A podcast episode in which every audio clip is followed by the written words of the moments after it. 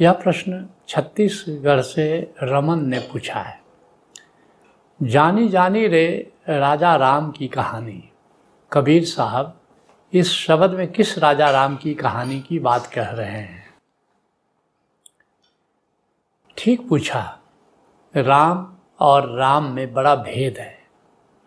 कबीर साहब स्वयं एक जगह कहते हैं, एक राम दशरथ के बेटा और दूजा जगत से न्यारा रे। निश्चित कई राम हैं, अपने अपने राम हैं। एक राजा राम हैं जिसमें रामायण की कहानी बनी, भगवान विष्णु के अवतार हैं और राजा दशरथ के घर पुत्र के रूप में उनका जन्म हुआ। बाकी सारी रामायण की कहानी तुम जानते हो, आज सवेरे भी रामायण की कहानी तुम सुन रहे थे। लेकिन कहते कबीर साहब दूजा जगत से न्यारा रे, लेकिन दूसरा राम इस जगत का हिस्सा नहीं है। दशरथ पुत्र राम इस जगत के हिस्से हैं, माना कि दिव्य आत्मा है, अलौकिक आत्मा है, मर्यादा पुरुष है, भगवान विष्णु के अवतार हैं, मगर हैं संसार के हिस्से। लेकिन दूसरा राम जगत का हिस्सा नहीं है, वो जगत का अंश नहीं है, बल्कि सारा जगत उस राम में समाया हुआ है। इतना विराट है दूसरा राम। और फिर राम का नाम है, वह तो और भी अद्भुत है। सामान्यतः जो कोई जन्म लेता है तो नामकरण होता है, ऐसा तो सबका नाम होता है, लेकिन राम का नाम वह सामान्य नाम नहीं है, वो बड़ा अद्भुत है।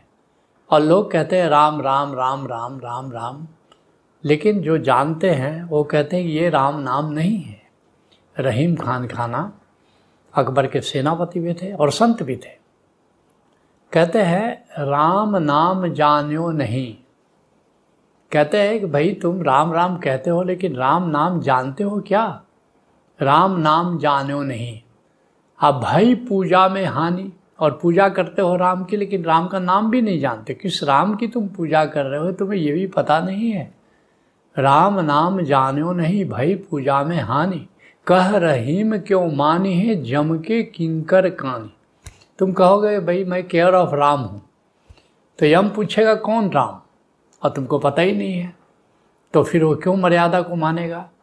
अगर राम नाम को तुम जानते हो, यम ने तुमको पूछा, सबसे पूछेगा, हमसे भी पूछेगा, तुमसे भी पूछेगा। मृत्यु के बाद जब यात्रा चलेगी तो यम तो पूछेगा। तुम वैकुंठ के द्वार पर पहुंच गए और पूछेगा भाई यहाँ कहाँ पहुंच गए? तो बोले कि मेरा तो यही लोक है, मेरे पास प्रमाण पत्र है। कहा कि प्रमाण बताओ, तो कहोगे मैं राम का दूत हूँ, मैं राम को पूजने वाला हूँ, राम को मानने वाला हूँ। बोला कौन सा राम?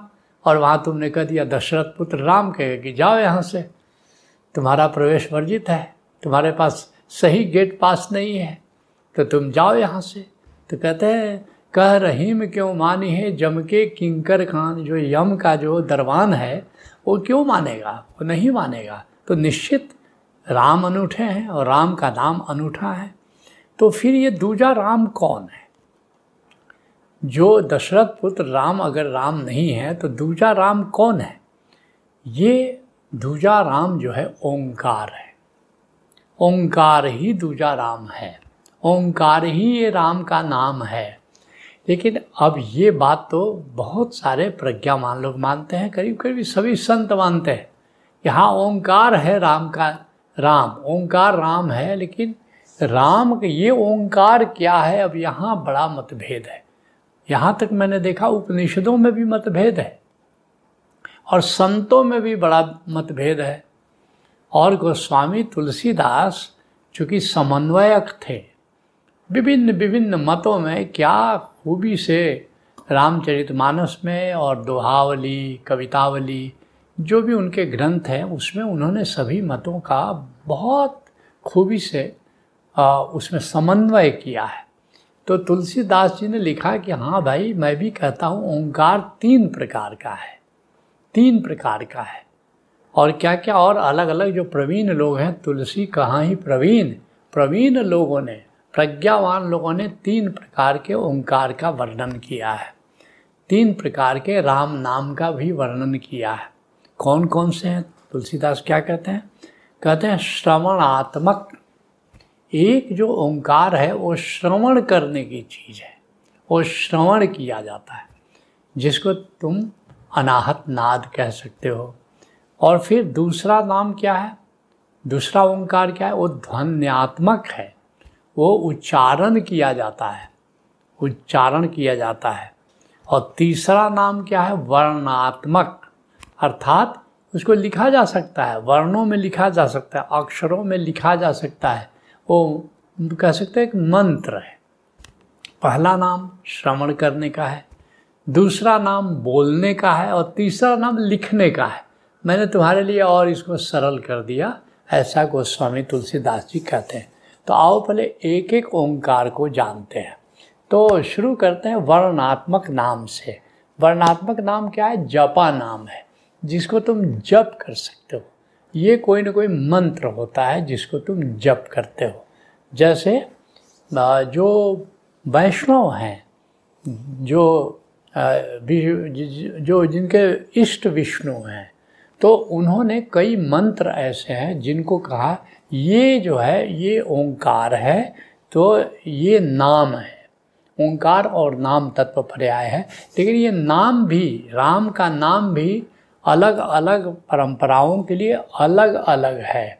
जैसा मैंने बताया कि वो तीन प्रकार की मुख्य परंपराएं हैं, जो ओंकार को तीन प्रकार का मानती है या राम के नाम को तीन प्रकार का मानती है।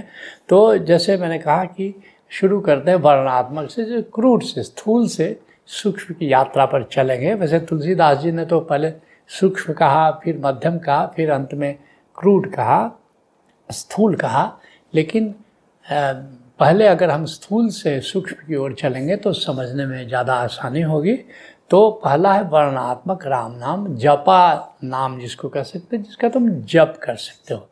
जैसे द्वादश मंत्र का को भी नाम कहा गया। वो द्वादश मंत्र क्या है, ओम नमो भगवते वासुदेवाय, ये द्वादश अक्षर है। और वैष्णव परंपरा में अधिकतर संत इसी को राम नाम कहते हैं कि ये नाम तत्व है। मैं गया था, हमारे युग के प्रसिद्ध संत हुए देवराहा बाबा। उन्नीस सौ नब्बे में उन्होंने शरीर छोड़ा और करीब करीब उन्नीस सौ अस्सी इक्यासी में मैं देवराहा बाबा से मिलने गया था। तो देवराहा बाबा लोगों को ये द्वादश मंत्र देते थे, कहता बेटा ये राम नाम है, ये द्वादश मंत्र जो है यही राम नाम है, तो इसका तुम जप करो। और देवराहा बाबा को जो मानने वाले जितने लोग थे, उनके शिष्य थे, ओम नमो भगवते वासुदेवाय इसी का जाप करते थे और इसी को राम नाम मानते थे।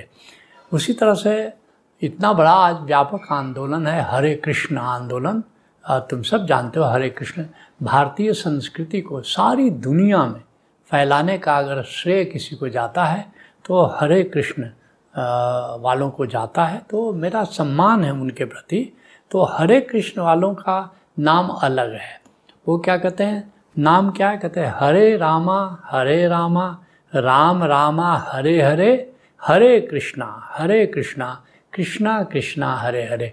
तुम जानकर आश्चर्य करोगे कि वे जब प्रवचन अपने देते हैं तो सारे संतों का उदाहरण देते हैं। कबीर का भी उदाहरण देते हैं कि नाम पर कबीर साहब क्या कहते हैं, दादू साहब क्या कहते हैं, पलटू साहब क्या कहते हैं, विभिन्न संत क्या कहते हैं। और अंत में कहते हैं इसलिए आओ राम के नाम को जपते हैं, हरे रामा हरे रामा राम रामा हरे हरे।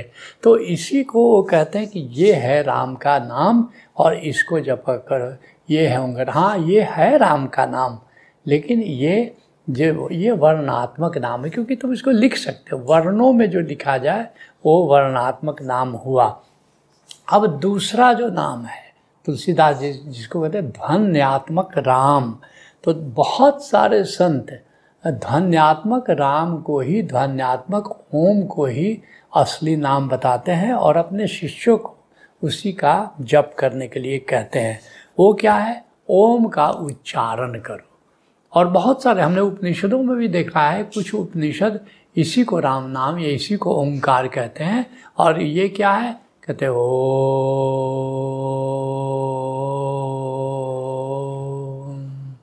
और इस पर बहुत सारे कि इसको जपोगे तो रोग नहीं होगा, तो क्लेश दूर हो जाएगा, तो शांति मिल जाएगी, तो मृत्यु समय ओम कहते हुए अगर शरीर त्यागोगे तो मुक्ति मिल जाएगी, ऐसे बहुत सारे संत कहते हैं। और गीता की जब व्याख्या बहुत सारे की हज़ारों लोगों ने गीता की व्याख्या की और मैंने कई व्याख्याएं पढ़ी और मुझे बड़ा आश्चर्य लगा कि चूँकि कृष्ण कहते हैं कि अगर ओम आ, का स्मरण करते हुए अगर तुम शरीर त्यागोगे तो मोक्ष मिलेगा, तो बड़ा कृष्ण के वक्तव्य के कारण ओम बड़ा महत्वपूर्ण हो गया।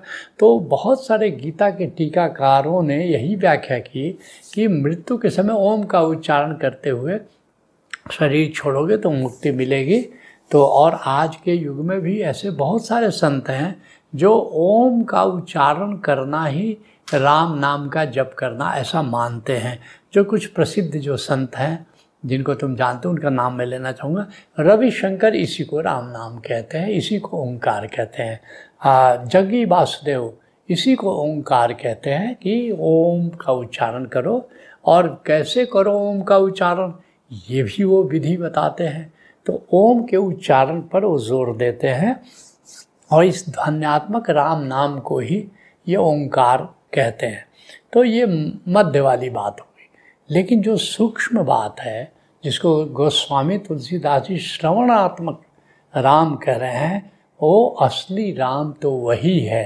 और उसी बात को रहीम करें कि राम नाम जानो नहीं भई पूजा में हानि, और वह श्रवणात्मक नाम क्या है, इसको अनेक नामों से पुकारा गया है, लेकिन इसको ये अनाहत नाद है, अर्थात जो हमारी आत्मा का संगीत है वो तो गूंज ही रहा है, जो निरंतर नाम है, निरंतर गूंज है, जो निरंतर अस्तित्व में गूंज रहा है, हमारे घट के भीतर भी गूंज रहा है, हमारे घट के बाहर भी, सारा आकाश उसी से ध्वनित हो रहा है, सारे पदार्थ सारा आकाश बस उसी से ध्वनित हो रहा है।